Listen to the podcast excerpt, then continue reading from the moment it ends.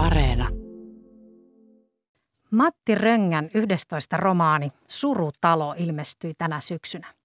Kirjailija ja uutisankkuri Matti Rönkä on tänään Kulttuuri Ykkösen vieraana ja Surutalo-kirjan inspiroimana haluan keskustella hänen kanssaan ainakin perheestä, sukupolvista, maaltamuutosta ja ehkä savolaisuudestakin. Tervetuloa kuuntelemaan. Minä olen Tuula Viitaniemi.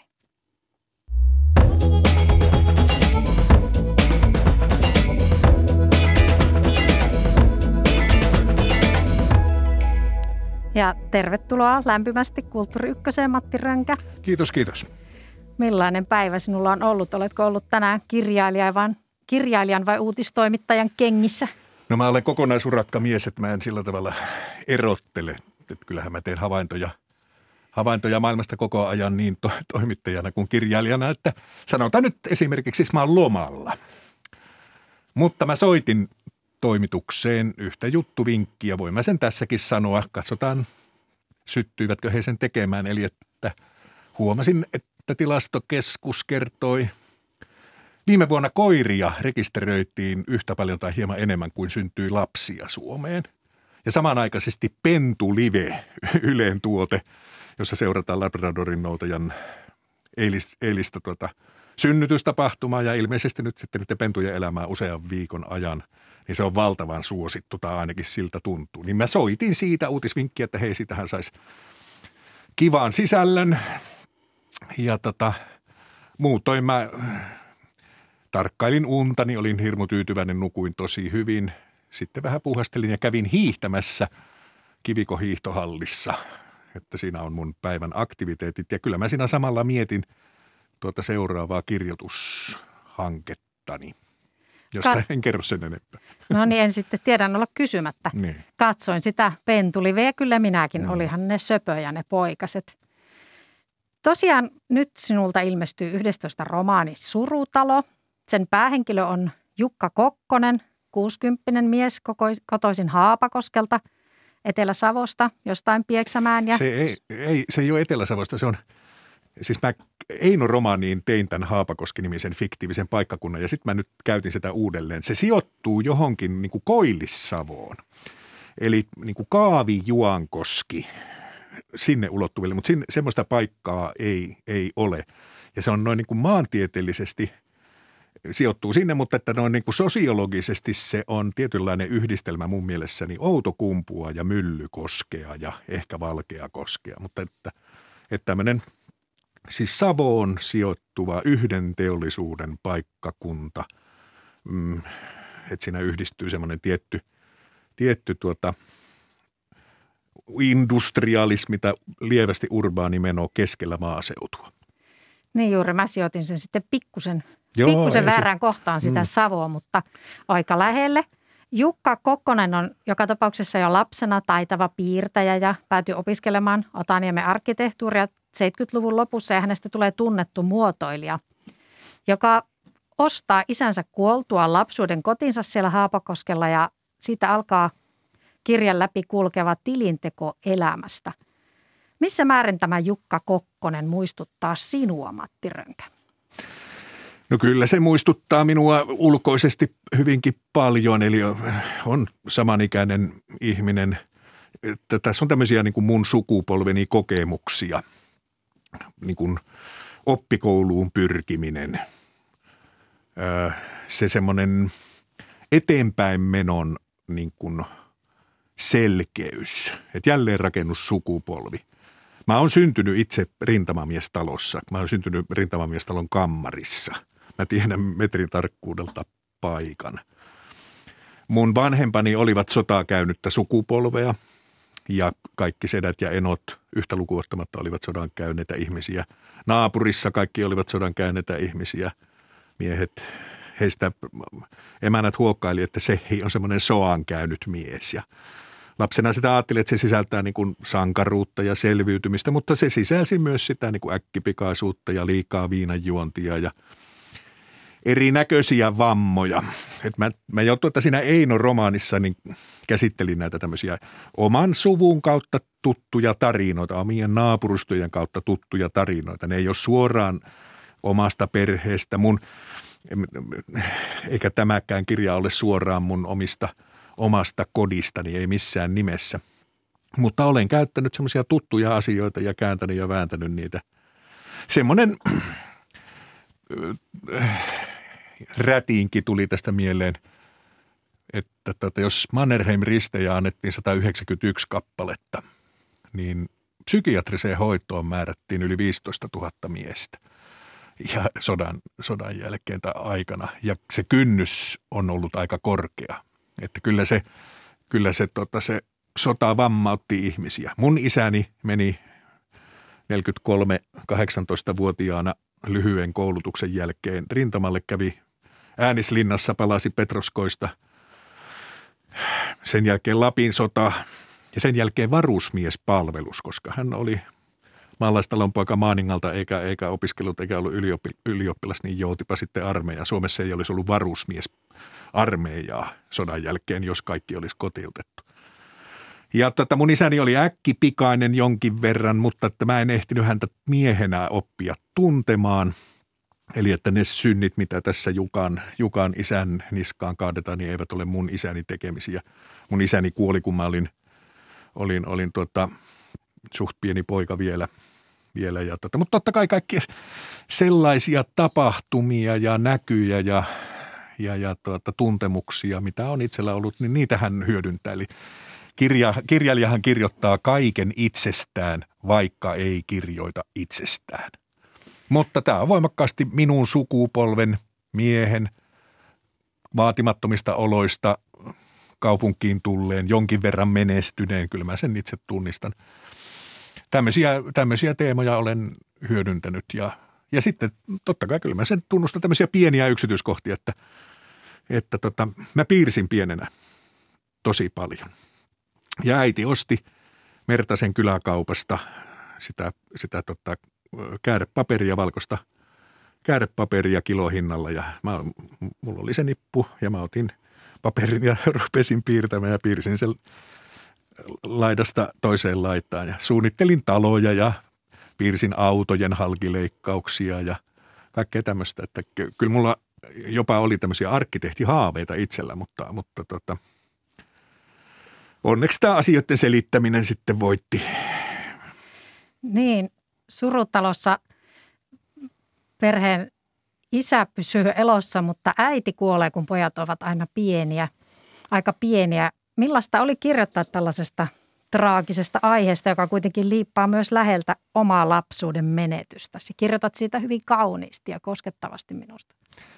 Niin, kyllä ne semmoisia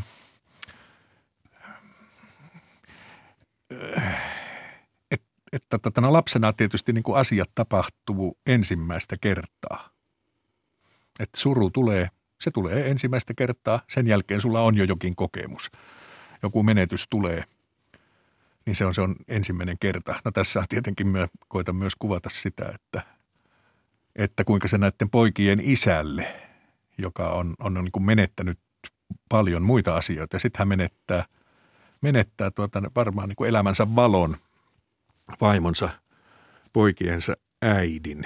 Ja sitten hänen pitää kertoa se näille pojille ja hän sen sitten vaan töksäyttää, koska ei siihen ole niin kuin, ei siihen ole koulutusta.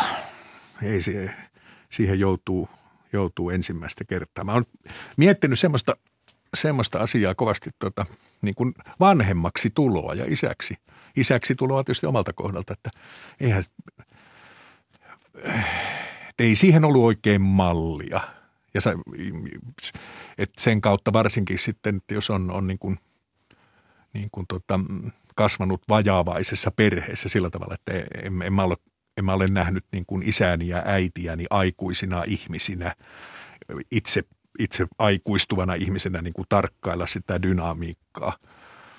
Mutta tota, siitä huolimattahan me saamme näitä malleja, että hirveän rikastahan ja tärkeää on se, että me näemme erilaisia perheitä. Me käymme naapureissa, me käymme sukulaisissa, me näemme aikuisia ihmisiä koskettelemassa toisiaan, jos sitä emme ole niin kuin kotona nähneet. Tai me, tai me näemme jotakin aggressiivisia tilanteita tai me näemme niin kuin haukkumista ja tajuamme, että hei, ei tuo ole oikein ja meillä tämmöistä ei ole. Että, että se, et, että tota vaikka se oma koti olisikin vajavainen, niin kyllähän meillä on mahdollisuus yleensä niin kuin imeä niitä asioita muualtakin, mutta, mutta, tota, mutta että lapsuudessa asiat tapahtuvat, monet asiat tapahtuvat meille ensimmäistä kertaa ja me, me tota, ohjelmoidumme jotenkin niistä kokemuksista. Tässäkin kun sinua kuuntelen, niin huomaan koko ajan, millä tavalla olet suodattanut noita omia ajatuksiasi ja kokemuksiasi sinne kirjan päähenkilön mietteeksi, kuten vaikka hän, hän pohtii siellä myös sitä, että hänellä ei ole ollut kokemusta ehjästä perheestä, mm. jossa isä ja äiti rinnakkain eläisivät. Niin, kyllä. Tota, kun itse luen näitä kirjoja työtä varten, niin mä teen sellaisella pikakirjoitusharakan varpaalla koko ajan muistiinpanoja ja havaintoja kirjoittelen ylös. Ja kun surutaloa luin, niin ensimmäinen merkintä mun mustassa vihossani oli, että jykevä lähtö. Syynä oli kirjan motto, joka kuuluu, että heikkous on hirmuinen voima. Mitä sinulle tarkoittaa, Matti Rönkä, se, että heikkous on voimaa? No yksinkertaisimmillaan se tarkoittaa sitä, että kun mä olen ammatillisilla uralla, niin, niin ehdin tehdä niin semmoisen pomouran. Tein, tein pomohommia ja, ja niihin vielä sitten jopa headhunteritkin olivat, olivat tuota kantapäillä. Koska siis mediassa on paljon riittävän fiksuja ihmisiä, mutta, mutta on vähemmän niitä, joilla olisi sitten niin oikeaa pomokokemusta kertynyt ja jolloin niistä vähistäkin sitten, sitten kenties kilpaillaan.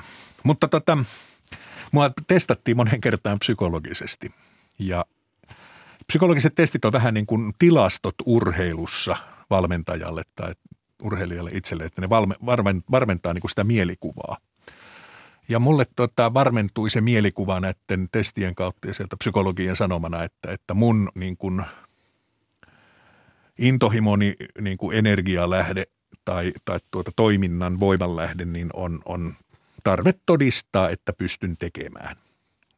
Et se on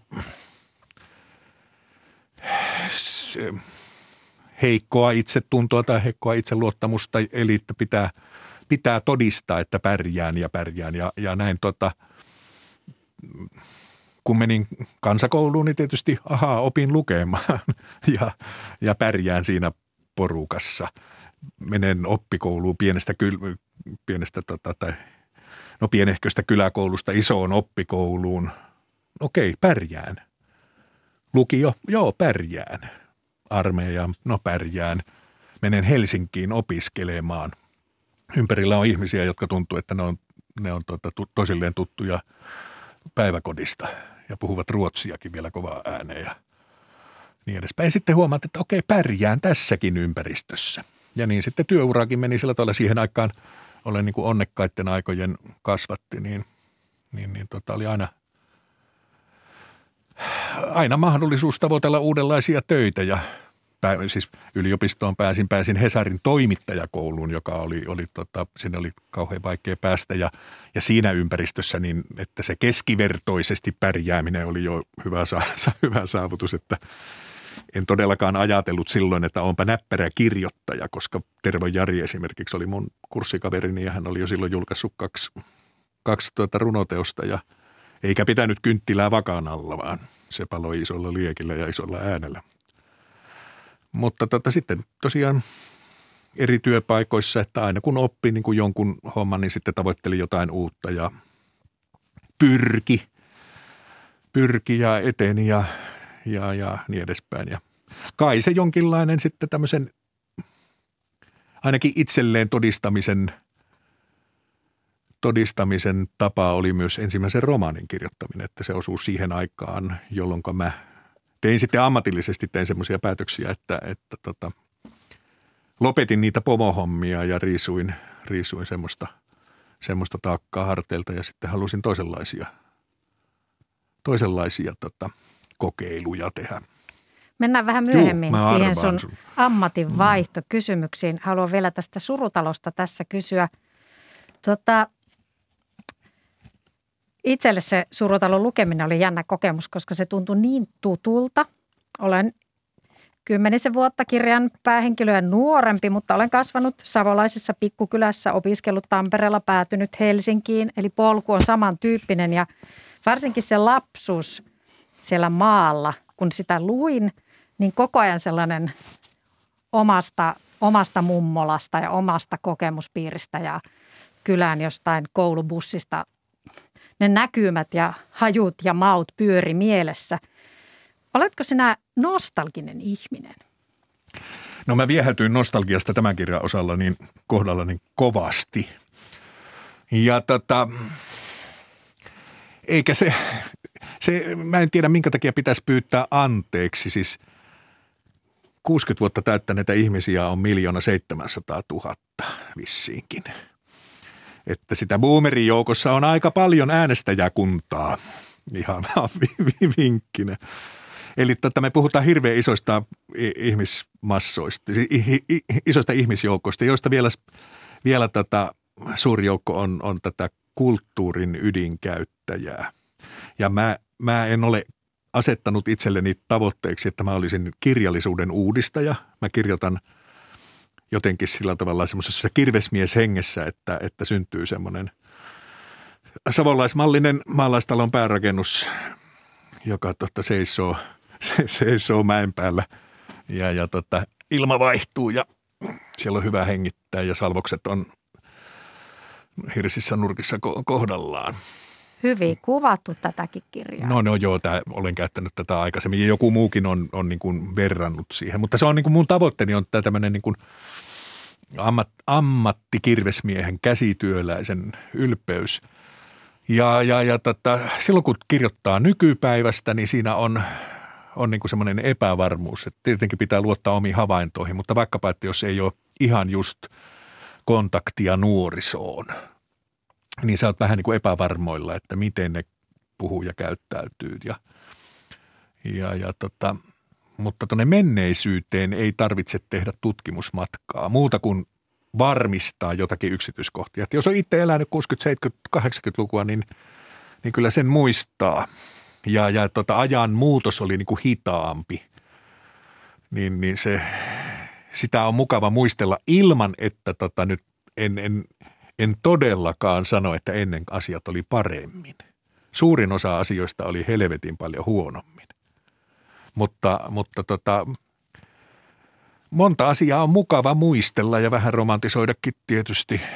Ja, ja, ja tota se, se, ei, se, se historia ei niin paljon muutu, että se on, se on sillä tavalla turvallisempaa. Samaten kuin kirjoittaa, jos mä kirjoitan semmoisella kahden vuoden periodilla yleensä näitä romaaneja, niin, niin, niin tota – mun pitää miettiä se teema ja asiat sellaisiksi, että ne olisi niin kuin ajankohtaisia ikään kuin aloittamisesta kahden vuoden kuluttua.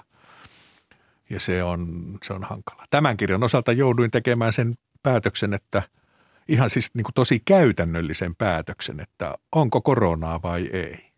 Sitä juuri mietinkin. Tämä ne.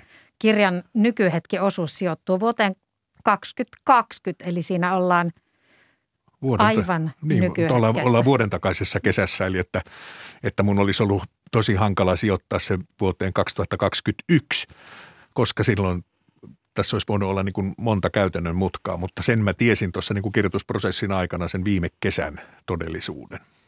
Sekin oli aika jännää tässä lukiessa, koska ensimmäinen kaunokirjallinen teos tämä oli mulle, missä ollaan korona-ajan Suomessa ja elämässä. Mm. siellähän on kohtia, missä on näitä käsidesistä puhutaan ja kyynärpäätervehdyksistä mm. ja kipuillaan, että voiko halata. Ja siinä tuli sellainen jällä tunne, että ai niin, että tämä mitä nyt tapahtuu on jonkun ajan päästä, kun joku lukee tätä kirjaa, niin se on ajankuvaa ja historiaa. Niin, niin näinhän sitä sanotaan. Muista oliko se nyt Pekka ja Pätkä elokuvista tai jostain muusta, että niin, niin huonoa elokuvaa ei voi tehdä, ettei se tahtomattaan kertoisi jotain siitä ajasta, josta se, jona se on tehty tai jota se kuvaa. Eli, eli katumiljööt ja talonmiehet luutiensa kanssa, pikkupojat, kuinka ne on pukeutuneet niin edespäin. Kaikki tämmöiset asiat, niin nehän tulee tahtomattaan ikään kuin tallennettua historiaa.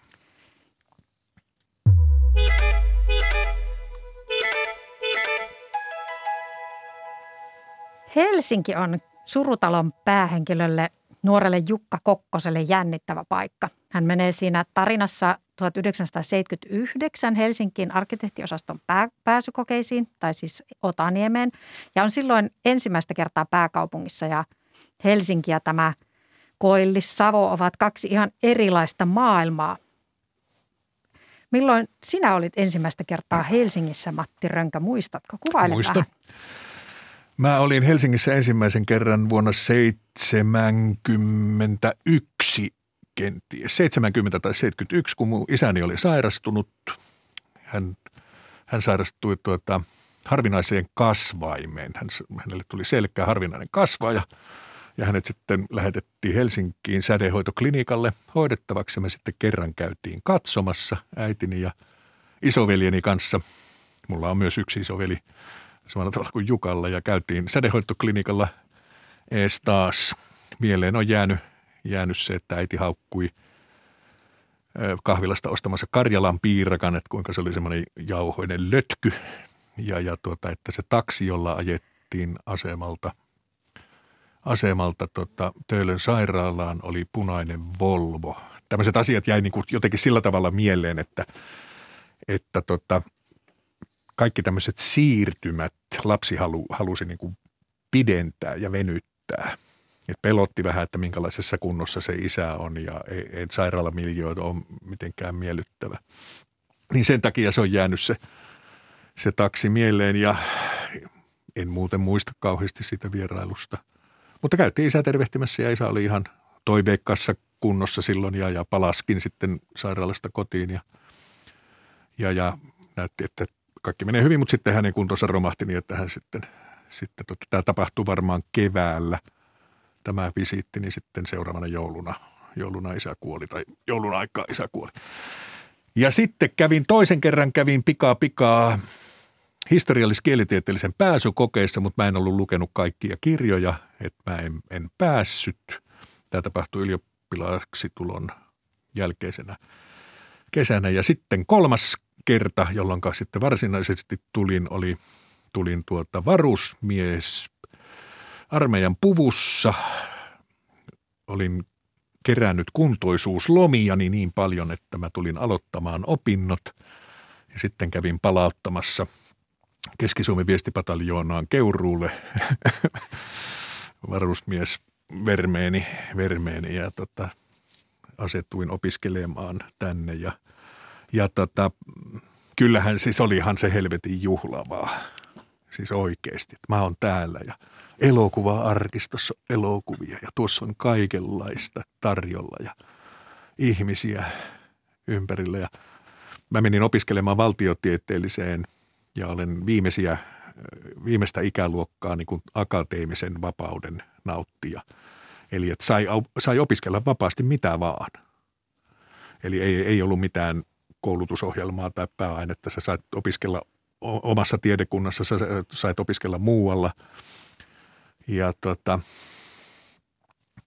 oli se hienoa. Olin tarpeeksi köyhä tai köyhistä oloista pääsin Domukselle asumaan. Meillä, mulla oli tota semmoinen avarahuone ja siinä semmoinen pikkuruinen keittokomero ja jaettiin se toisen kaverin kanssa ja, ja tota, mä sitä jännitin, kun mä menin siihen sinne asuntoon, siellä ei ollut vielä ketään. Sitten mä että mikä, kukahan tähän tulee.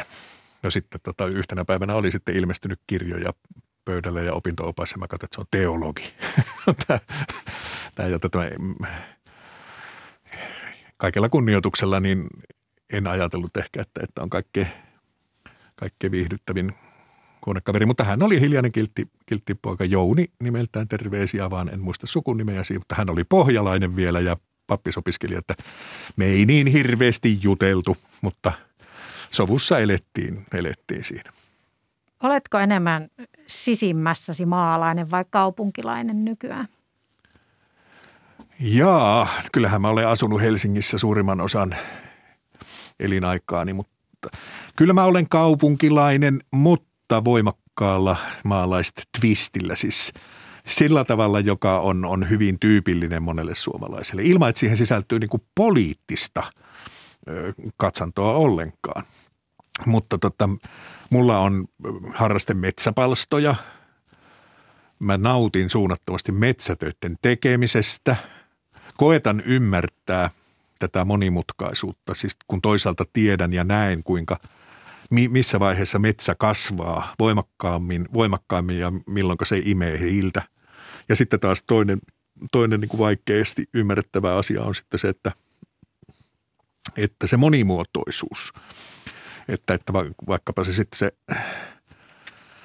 se kypsää ikään ehtinyt metsä, niin kun se ei enää kasvakkaan ja se ei enää ime, niin sitten taas se tarjoaa niin kuin monimuotoisen ympäristön, ympäristön muille kasveille ja, ja, ja, tota, ja, ja hyönteisille ja niin edespäin. Se on, se on hyvin monimutkainen yhtälö, että, että mä osaan niin kuin ihmetellä tämmöisiä asioita. Ja samaan hengenvetoon nyt äreä setä, kum, et, et sanotaan, että sellainen – kaupunkilaisuus, jota nyt Helsingissä ajetaan aika laajalla poliittisella rintamalla, joka sisältää tämmöisiä, tämmöistä tota, niin kuin hy, hyvin urbaania, tiivistä rakentamista, korkeaa rakentamista, tämmöisiä teemoja, että, että jo, että lastenkodin, päiväkodin pihamaalle pitää tuoda kuntaa, jotta, jotta lapset saisivat mullasta bakteereja, niin on, on minusta jotenkin vieras – kuitenkin harvaan asutussa maassa, jossa täällä minun mielestäni, uskoakseni, olisi tilaa asua harvemmin.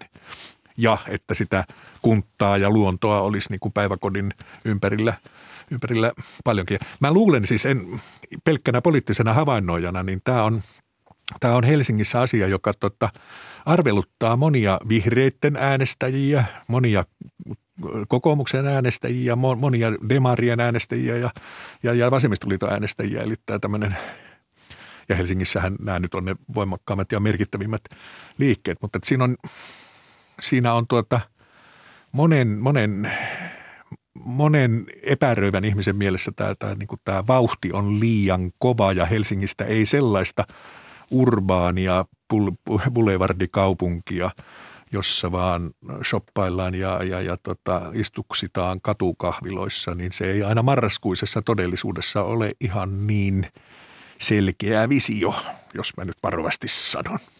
Niin kirjassasi käsitellään itse tuntoa jonkun verran. Päähenkilö ei siinä ole kaikesta menestyksestä huolimatta päässyt itsetunto-ongelmistaan, että hän potee sitä mm. maalaisuuttaan. Mä itse juttelin yhden minun laillani maalta myös kaupunkiin päätyneen ystäväni kanssa hetki sitten ja hän sanoi edelleen ajoittaa potevansa tämmöistä maalaisuusalemmuutta. Mik, tuntuuko sinusta, että se on edelleen ajankohtainen asia? No kyllä mä sen olen ehkä ka- äh, karistanut pois, ja koska niin, niin suuri joukko helsinkiläisistä on muualta tulleita. Että, että enemmän, se, enemmän ne, niin ne pysyvän häpeän teemat ja tuntemukset vereslihaiset tuntemukset on, on sitten niin kuin alemmuuden tunnetta, jotka tulee niin kuin vaatimattomista kotioloista tai, tai siitä, että, että on, ei ole saanut joitain oppeja kotoa, vaan ne on pitänyt sitten, että, että viinit on pitänyt oppia tunnistamaan ja rapu, rapujen syönti on pitänyt opetella ja juustot on pitänyt opetella. Ja mikä, mikä sen hienompaa, sillä tavalla siis ihmisen uteliaisuus – on, on hieno asia ja, ja se johdattaa meidät oppimaan tämmöisiä asioita. Mutta että eh, ne semmoiset, tämähän, tämä on tietyllä tavalla sukua niin kuin juuri niin kuin tahtomattaan pieni puheenvuoro tähän, tähän niin kuin ajankohtaiseen eh, tuota, voke ynnä muuhun keskusteluun sillä tavalla, että, että, että mä ajattelen voimakkaasti, että me kaikki pystymme samaistumaan niin kuin toisen suruun, toisen häpeään – toisen, toisen niin kuin puutteisiin tai sellaisiin puutteisiin, joita toinen kokee omaavansa. Me on vaikeampi kenties samaistua jopa niin kuin toisen voiton tunteisiin tai niin kuin onnistumisen riemuun. Mutta ja samaan hengenvetoon, niin, niin on ilmeistä, että, että tota, tämmöisissä syrjäytymisen kokemuksissa tai syrjityksi tulemisen kokemuksissa on vielä niin kuin esimerkiksi – niin kuin vielä ekstra teemoja on, on niin kuin sukupuolen ja, ja, ja tota, ihon värin, tämän kaltaisten asioiden kohdalta. Että, että vaikka me, vaikka tota, mä valkoisena miehenä tun, tunnistan niin kuin, niin kuin häpeää ja epäoikeudenmukaisuutta, Niin sitten on vielä joku ekstra twisti siinä, että, että kun naista sorretaan tai, tai tuota mustaa ihmistä sorretaan. Ja että, että, että vaikka, vaikka uskottelisit, uskottelisi itselleen, että, että kykenen samaistumaan, niin, niin tuota, en ehkä täysin pysty, mutta silti mua ei saa kieltää yrittämästä sitä. Se on hyvä lähtökohta. Niin. Minusta tämän surutalon romaanin suurimmat ansiot liittyvät tämmöiseen perhesuhteiden kuvaukseen. Kuvaat tosi osuvasti sitä, millaisia isoja ja pieniä asioita liittyy vanhempien ja lasten tai sisarusten välisiin suhteisiin. Sinulla on veli, niin kuin kerroit. Mikä sinua sisarussuhteissa kiehtoo niin paljon, että halusit sen ottaa tähän kirjaan aivan keskeiseksi jännitteeksi? No hyvin, en nyt osaa sanoa prosenttilukua, mutta suurimmalla osalla meistä on sisaruksia. Et ne on vähän semmoisia teemoja, että tota, kirjoitin YT-romaanin, niin mä sanoin, että, että on se kummallista, että, että miksi työelämästä kirjoitetaan niin vähän. Että meille työ on hirveän tärkeä asia ja me itketään ja nauretaan työn takia. Ja silti tota, niin kun TV-sarjassa niin työpaikka on joku mainostoimisto, jossa piipahdetaan ja siellä, siellä tota vatvotaan ihmissuhteita. Mutta että ihan se semmoinen normaali ATK-konttori, niin, niin, niin pitäisi sitä kuvata.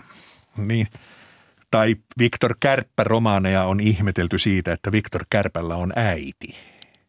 No me, kyllä meillä melkein kaikilla on äiti. Isän osalta voi olla vähän heikommin, mutta, mutta on, mitä kummallista siinä on. Niin, niin kyllä, tota, kyllä sisaruusteemat on, pitäähän niitäkin kuvata. Ja totta kai nyt sitten – itselle on, on tullut semmoinen olo, olo tuota, että mulla on yksi veli, mua, mua vanhempi ja tuota, on oltu eh, ikäero oli sen verran, että, ei me nyt niin kuin leikitty yhdessä ja, ja, ja sitten tuota, tiet veivät niin kuin erilleen, mutta että nyt niin kuin vanhemmiten niin, niin ollaan, ollaan entistä enemmän itse asiassa tekemisissä ja läheisemmissä tekemisissä. Että, että se nyt oli helppo poimia sillä tavalla.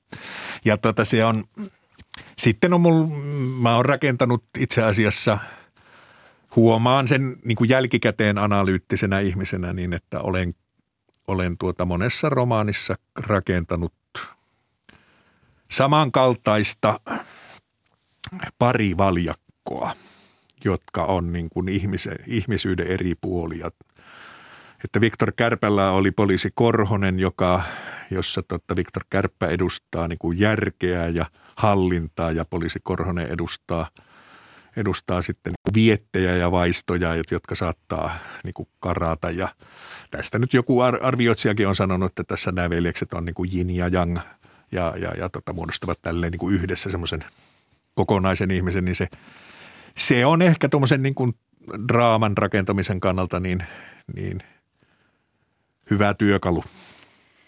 No jos on vaikeata antoisa olla sisarus jonkun kanssa, toinen kimuranttisuhde tai vieläkin kimurantimpi saattaa olla vanhempien ja lasten välillä. Luetko Matti pienen pätkän sieltä kirjastasi? Valitsin sen sieltä sivulta 49. Siinä Jukan päähenkilön opettaja on tuonut kotiin näytille pojan piirustuksia, kehunut niitä isälle ja kehottanut pistämään pojan oppikouluun. Joo, mä raotin, kun me ollaan, ollaan täällä tota säännösten mukaisesti nuo hengityssuojaimet päällä, mutta nyt mä raotin sitä, että ääni kulkisi hyvin. Niin. Isä sanoi, että kyllä Jukka saa pyrkiä. Ei tässä ole lapsilta mitään kielletty, se puolustautui. No eikö Timollakin ole mennyt hyvin? Hyvä laskupää ainakin oli. Opettaja muisti tasata kiitostaan – että jos vaan teillä varoja riittää, onhan sisaralennuksetkin ja vapaa-oppilaspaikkoja. Kyllä tässä pärjätään. Penskat koulutetaan, jos osaavat olla ihmisiksi ja päätä ja lukuhaluja riittää, isä kylmensi. Opettaja Leskinen nyökkäsi, otti kassinsa. Se kätteli isää, sanoi, että hän kaikella hyvällä. Opettaja meni. Isä surrautti oikohöylän päälle. Se tönäisi timppaa, sanoi, että pitääkö sitä hevostella vieraiden ihmisten edessä. Se katseli rimojaan, antoi sitten minulle oksattoman suoran laudan, sanoi he siinä. Illalla meinasin mennä vielä verstaalle. Isä kielsi, sanoi, että yömyöhällä ei enää ulkona juoksennella. Hain ne piirustukset, jäivät sinne pöydälle. Laitoin ne uuniin, isä sanoi, käski pesulle ja nukkumaan. Tottelin. Sängyssä katselin hämärässä varjoja seinällä, ohuen valon heittämiä muotoja. Mietin piirustuksianikin ja isää.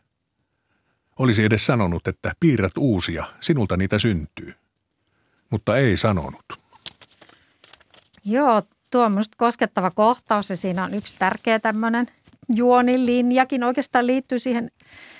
Siinä kiteytyy se, että tämä kehumattomuuden kulttuuri, mikä Suomessa on ainakin aikaisemmin ollut, millaisia jälkiä ikäpolvesi ihmisiin on jäänyt tuon kiittämättömyyden keskellä kasvamisesta?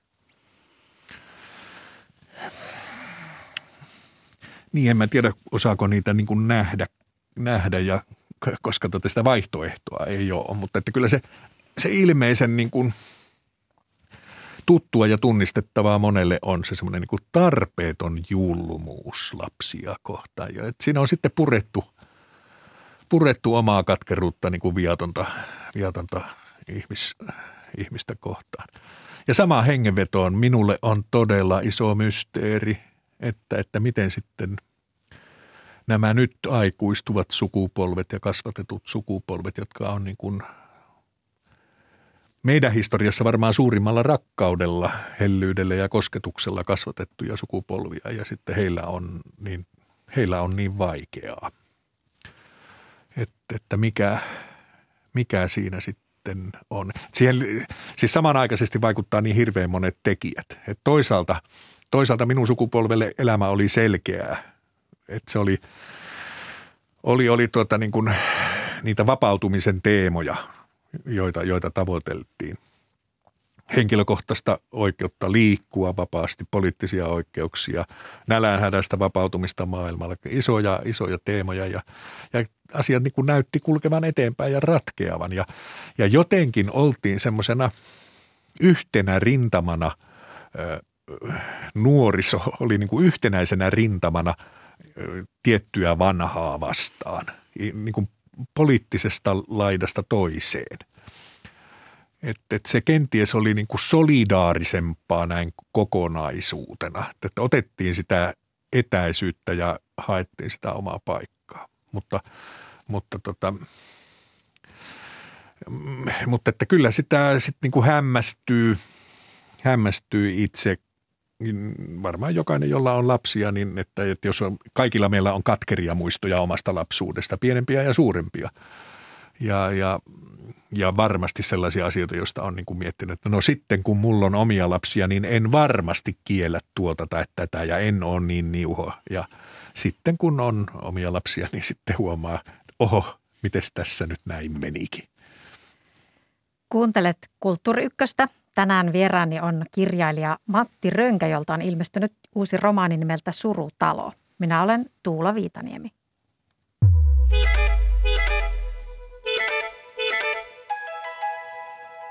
Katsoin Ylen arkistojen kätköistä TV-ohjelman Kirja A et Öön jakson marraskuulta 2002. Siinä oli aiheena dekkarit ja sinä olit Matti Rönkä yksi vieraista – se oli ehkäpä ensimmäinen esiintymisesi Ylen kanavilla kirjailijan roolissa, kun ensimmäinen Viktor Kärppä-romaani oli silloin 2002 juuri ilmestynyt. Soitan pari pätkää tuosta keskustelusta, leikkasin ne yhteen. Tuula-Liina Varis on hetkeä aiemmin jutellut kirjailija Leila Simosen kanssa siitä, kumpi johdattaa kirjoittamista, aihe vai tarina. Ja sitten Tuula-Liina Varis kääntyy sinun puoleesi. Matti Rönkä, tämä on myös erittäin ajankohtainen, koska tässä on päähenkilönä mielenkiintoinen tyyppi nimeltä Viktor Kärppä ja hän on paluumuuttaja tullut Sortavalasta. Ja, ja tässä käsitellään tätä maahanmuutto-ongelmaa tai näitä kysymyksiä ja myös suomalaista rasismia, piilorasismia ja muuta rasismia.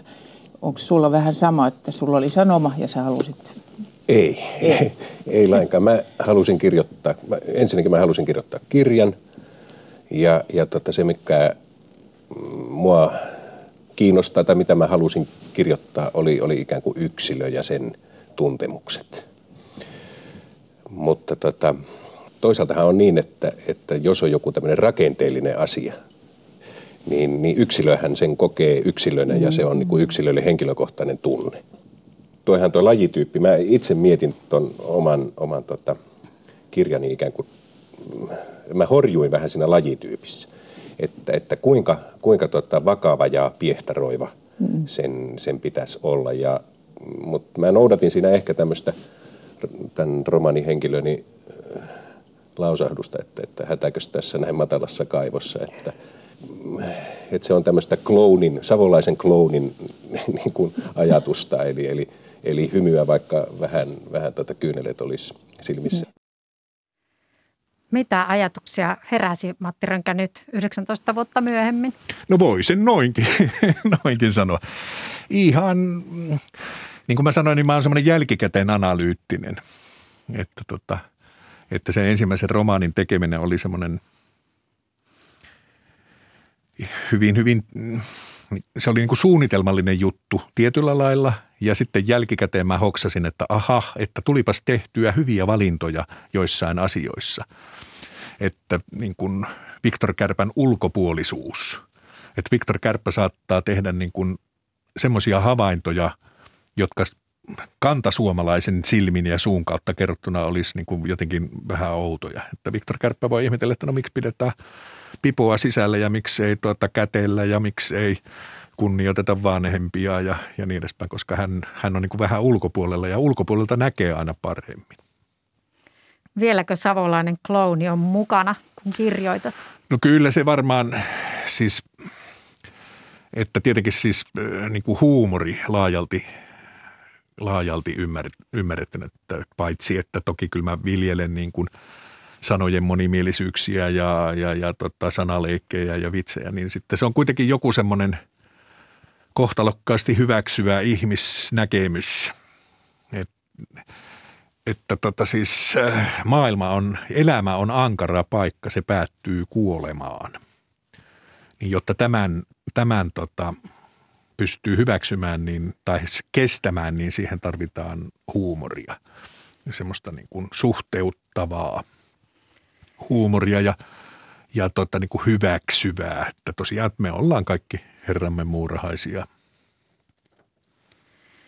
Olet kertonut, että tämä ensimmäinen Viktor Kärppäkirjasi syntyy jonkunlaisen 40 kriisin seurauksena – Tuota, onko ollut isoja vuosikymmen kriisejä sen jälkeen ja onko niistä seurannut jotakin? No onhan tietysti ihan varmaan niin kuin klassisesti on. Kyllä mulla oli 50 kriisi. Ihan, ihan totta se, en tiedä, se ei kirjallisesti ehkä tuottanut mitään muuta kuin sitten tietysti tämmöisiä niin kuin aineksia ja huomiota. Siis Viktor Kärppähän on mua kymmenen vuotta nuorempi, nuorempi mies, jolloin kyllä mä olen kaikenlaisia huomioita – polvien urheiluvammoista lähtien niin kuin siirtänyt, siirtä, siirtänyt häneen ja, ja tota, tämmöisiä ihmettelyjä. Ja kyllä nyt, nyt on ehkä semmoinen, tota, huomaa pohtivansa paljon, paljon tota, tämmöistä niin kuin ikääntymistä, vanhenemista, fyysistä rappeutumista, henkistä jäykistymistä. Mä, mä olin viime lauantaina, mä olin valtiotieteen – niin kuin, onkohan se nyt politiikan ja viestinnän tuota, koulutusohjelma nykyvaltsikassa ja heidän ainejärjestönsä media sen 50-vuotisjuhlilla. Ja nämä opiskelijat pyysi mut juhlapuhujaksi ja mä suostuin tosi nopeasti ja sitten mä olin kaksi viikkoa aivan kauhuissani että mitä mä puhun ja että oikeasti, että mitä mä niin uskallan puhua. Ja, ja, ja, ja totta, kyllä se kiteytyy semmoisen siis, että me kaikkihan haluamme hyväksyntää. Me kaikki haluamme, että, että toinen, ihmisen, toinen ihminen ymmärtäisi meitä.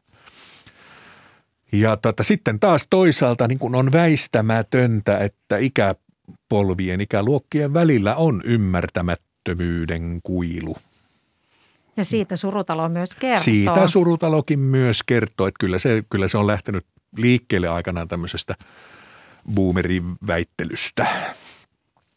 Ja tota, että semmoisista viva, niin kuin jostain ohi livahtaneista hetkistä hän sitä niin kuin tarttuu kiinni ja sitten alkaa kasvattaa niitä teemoja. Siis mä olen tämmöinen suunnitelmallinen kirjoittaja, niin, niin, niin ne on ne, ne teemat jotenkin rakentuu. Ne on semmoisia leijereitä, kerroksia, joita mä sitten sinne suunnitelmallisesti mietin ja, tai mietin, että miten, minkälaisilla kohtauksilla näitä nyt sitten kuvaisi. Viktor Kärpän ensimmäisestä tarinasta tulee ensi vuonna 20 vuotta ja samalla sinun kirjailija-urasi on kestänyt pian 20 vuotta. Miten tämä uutisankkurin ja kirjailijan elämät ovat kulkeneet tässä 20 vuotta rinta rinnan? Joo, se on kyllä häkellyttävää. Siis silloin kun mä kirjoitin sen ekakirjan, niin mä olin tosiaan, mä olin nimikkeellä TV-uutisten päällikkö. Mä olin niin kuin vastaavan päätoimittajan kakkosmiestä. Meitä oli pari, kaksi heppua siinä tekemässä sitä, että vedettiin sitä journalismia ja, ja sitten hoidettiin byrokratiaa, henkilöstöhallintoa ja rahaa. Ja, ja, ja tota, mä olin silloin siinä vähän, jotenkin pärjäsinkin, mutta tota, mutta tota, oli vähän semmoinen epävarmuus, että mä en, että olin mielu, mieluusti ollut hyvien aikojen pomo, mutta en kenties niin kuin saneeraa. Ja, ja niin mä sitten rupesin asteittain siinä sitten sitten tota, riisut, riisuttiin niitä pomohommia pois ja sitten ehdotin, että, että mähän voisin niin sanotusti palata ruutuun myös. Mä olin nuorena miehenä Maikkarissa uutisankkuria, olin jotakin esiintymisiä tehnyt koko ajan ja oli näköpiirissä, että Arvi Lind, Kari Toivonen, Eeva Polttila alkoivat lähestyä eläkeikää ja tarpeeksi harmaantuneelle ihmiselle olisi ehkä tarvetta. Ja niin sitä sitten ruvettiin kokeilemaan ja tekemään ja, ja sekin sun tuntui sujuvan. Ja samanaikaisesti mulla oli sitten niin kuin, niin kuin mielessä tämmöisen pitkän tarinan tekeminen. No tässä kun on aikaa, niin mä voin kertoa sen, että mä sain, mä sain semmoisen kouluttautumislomaan. Täällä yleensä on, on semmoinen systeemi, että on rahastoitu semmoisia tekijäoikeuskorvauksia, joista tulisi hirveän pieniä puroja, puroja ja ne on sitten pantu köntäksi ja rahastoitu ja sä voit jotakin oppisuunnitelmaa varten saada muutaman kuukauden lomaan. Ja mä sain sitten dokumenttielokuva-opintoihin Yhdysvalloissa ja menin sinne ja no ne oli sitten ne opinnot mitä oli, mutta tota, mulla oli semmoinen idea dokumenttielokuvasta. Mä sattuman kautta tunsin Yhdysvalloissa Bill Kotila nimisen miehen, joka oli suomalaisista vanhe, suomalaisista molemmat vanhemmat suomalaisia, mutta hän oli syntynyt ja kasvanut Yhdysvalloissa. Niin kuin täydellisen suomalainen mies, mutta täydellisen amerikkalainen. Businessjuristi, joka ajoi Lexuksella ja, ja, ja tota, vaimon nimi oli Coco ja, ja, ja tota, hänellä oli, oli tota, jääkaapissa nisua suurena aarteena ja joi ehkä vähän liikaa viinaa ja niin mutta täydellisen suomalainen mies. Ja sitten mulla oli, oli tuota, tuttava Sortavalassa Kalevi Varja – suunnilleen samanikäinen mies, sähköinsinööri, Länsi-Karjalan sähkösiirtoverkon tekninen johtaja, kunnes muuntama onnettomuudessa menetti toisen kätensä ja toisen jalkansa ja joutui jäämään eläkkeelle. Ja, loikkaripunaisten jälkeläinen. Sy- täydell, niin kuin täydellisen suomalainen mies, mutta syntynyt ja kasvanut Neuvostoliitossa. No, ei syntynyt dokumenttielokuvaa, mutta sitten mä mietin, että pitkä juttu oli kuitenkin tavoitteena. Ja, ja sitten tota erinäköisistä – palasista niin kuin omasta historiaharrastuksesta, omasta itäsuomalaisuudesta, omasta valheen aikana kasvamisesta. Eli olen käynyt Neuvostoliitossa ensimmäisen kerran vuonna 1974 Outokumon yhteiskoulun viidennen luokan pitkällä luokkaretkellä. Ja, ja tota myöhemmin sitten tämmöistä karelianismia ja, ja, ja tota reissuja aikanaan Neuvostoliitossa Keski-Aasiassa ynnä muualla. Että huomasin, että mullahan on repussa kaikenlaista semmoista materiaalia, jota mä voin hyödyntää. Ja niin mä rakensin sitten tämän Viktor Kärppähahmon. Inkerin suomalaisten paluumuutto oli silloin asia, jota ihmeteltiin ja ihmetellään vieläkin. Mä tiedän, että on, on tuota, syntymässä väitöskirja, joka kertoo uutta niistä päätöksistä, joita, joihin, joihin se koko paluumuutto liittyy. Mutta tota, että sellaisen, sellaisen henkilön mä siihen rakensin ja tietoisesti mietin sitä lajityyppiä, että ei skandinaavinen poliisiromaani, jossa ei ole huumorin häivääkään, vaan pastissi tämmöisestä amerikkalaisesta yksityisetsivän romaanista. Ja kun mä ensimmäisen version vein kustantajalle, niin kirja alkaa semmoisesta kohtauksesta, jossa suunnilleen niin kuin Phil Marlowe luo, tulee asiakas ö, toimistoon.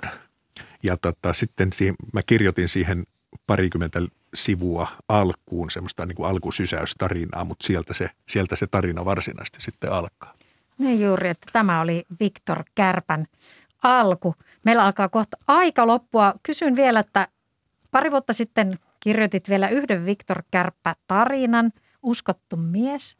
Onko Viktor Kärppä nyt haudattu vai onko vielä joskus tulossa dekkareita? Mä luulen, että se tota, tuolla kiinteistöjä hoitelee, hoitelee ja pyörittää pienempiä bisneksiä ja, ja, ja sijoittaa ynnä muuta. Että ei ole ollenkaan mahdotonta. Siis kiehtoo, kiehtoo sekin kyllä vielä kokeilla. Kustantaja ei ehkä tykkää, kun pitää niin kuin pitkää väliä aina, että olisi tietysti paras kirjoittaa sarjaa niin kuin putkeen, mutta, mutta on mahdollista, että hän vielä palaa. No tämä oli Viktor Kärpän faneille kiva pieni uutinen. Nyt meidän täytyy lopettaa. Tämä oli tämän torstai-iltapäivän Kulttuuri Ykkönen. Kiitos vierailusta paljon, Matti Rönkä. Kiitos kutsusta. Lähetystä olivat kanssani tekemässä äänitarkkailija Susan Grönholm ja tuottaja Olli Kangassalo. Huomenna kannattaa kuunnella taas Kulttuuri Ykkösen perjantai-studiota. Pauliina Grymin vetämässä keskustelussa ovat mukana Tuomas Nevallinna, Silvia Hossein ja Matti Rämö, Rämö. Ja he käsittelevät ainakin viime päivien kiehuvan kuumaa Voke-keskustelua, johon tässäkin viitattiin ja teatteriesitysten tuomista nykyaikaan. Kuinka pakollista klassikoiden päivittäminen on ja milloin ne kannattaisi esittää ihan sellaisinaan. Hyvää alkuiltaa kaikille ja kuulemiin.